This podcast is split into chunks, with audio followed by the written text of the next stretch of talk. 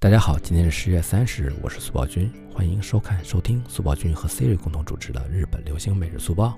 Hi Siri，你好呀，速报君。哎，Siri，你每天都在网上冲浪吗？对呀，平时除了和你在电台聊天，就是去到处抢沙发和板凳，顺便给没有回复的发帖人玩玩尊。我去，真的假的呀？原来你也经常灌水啊！我可是个老水王了，和不知道多少咪咪居居一起盖过楼的。咱们能不用这么过时的语言吗？我还以为我穿越了呢。不是你先起的头吗？我也就只能勉为其难的配合一下你哥。好吧，好吧，每次都不忘了怼我一下。我知道你是个资深网民，行了吧？不过突然有点好奇啊，Siri，你上了这么多年的网，应该也交了不少网上的朋友吧？很多很多，之前玩过论坛贴吧，还有群。里面的人个个都是人才，说话又好听，人又沙雕，每天都挺欢乐的。之前我不是说过和朋友一起去看《鬼灭之刃》剧场版吗？那个朋友就是在网上认识的。哦，他原来就是你在网上认识的，那就是说你们在网上认识之后才见的面是吗？不过不会害怕吗？和网友见面这种事儿，很多都会见光死的呀。有一点，不过还好啦。而且真正见面之后觉得挺好的，咱们可是好姐妹，真厉害。像我就不怎么敢和网友见面，怕见面之后啊，双方都觉得对方感觉不对，有所落差，然后就会非常尴尬了。是会有这种顾忌，不过如果是真心结交的那种，就不会太在意啦。你看，不是也挺多网恋成功的夫妻？嗯，网恋顾忌应该挺多的吧？先不说咱们这边了，最近看日媒有个调查。发现日本年轻人的网上恋爱好像也开始增多了，这个我觉得是必然的吧？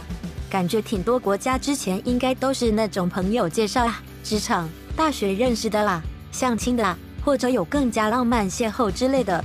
现在网络多发达，各种交友 App，依靠网络恋爱也不足为奇。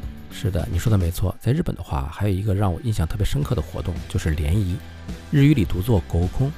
很多日剧里都有出现几对男女聚在一起，互相介绍，然后一起玩游戏之类的。这个我倒是没参加过，不过经常看到像大学生啊、社会人啊，在活动里都是奔着找对象去的。对，但是联谊呢，一般都是线下活动。疫情以来啊，许多日本年轻人的联谊机会越来越少了，甚至都没有了。所以这一年呢，网络恋爱增多也就不足为奇了。不过呢，还有挺多日本年轻人和我们一样，特别害怕网上交友这种类型。从我们女生角度来说的话，如果和异性网友见面的话，的确会觉得比较可怕，因为不知道对方是什么样的人。简单来说，就是不知道是好人还是坏人。你说的没错，日媒的一些调查问卷里啊，有百分之八十六点九的女性对见面这个事情是比较害怕的，毕竟对方也不是自己现实认识的人。嗯嗯，说到这，我也比较感兴趣了。日本的年轻人们是在害怕什么呢？嗯，见面害怕的主要原因大概有两个吧。上面咱们提过，一是怕对方别有用心。现在 A P P 那么多，有些人是真以结婚或者谈恋爱为目的的，有些人说句不好听的，就是寻找一夜情或者一些刺激或者骗子。这样人的资料、履历都有可能造假，社会阅历浅的人很容易被骗的。的确有这样的可能的，特别是女方要好好保护自己。还有一个呢，是怕现实见面后发现感觉完全不对，导致落差感。比如在游戏中认识，然后在游戏里结为夫妻的人见面的时候，这个我熟。现在日本网络游戏也算发展蛮快的，挺多游戏像《最终幻想十四》啦，都有结婚系统。对啊，这种在游戏中结婚的呢，就被大家称为 CP。曾经有位叫做 Mayumi 的二十五岁日本年轻人就讲过一段自己的亲身经历，说在游戏中和一位异性玩的特别好，最后呢结为夫妻。一次偶然的机会，知道对方来到自己家的附近。于是就去见面，但是见面的时候呢，双方发现对方和自己的想象中不太一样，然后就特别尴尬，话也讲不出来，最后回到游戏里边啊，就慢慢的渐行渐远了。这种我觉得其实蛮可惜的，不过有过这样一段经历也算还好吧。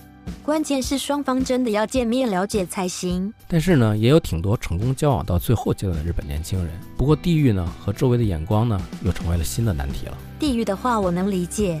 毕竟，如果是网络恋爱的话，双方不在一个城市、一个地方的情况还是非常多的。这种其实就成为了异地恋。异地恋真的蛮难的，光是见面就很困难了，更不要说像正常情侣那样日常相处。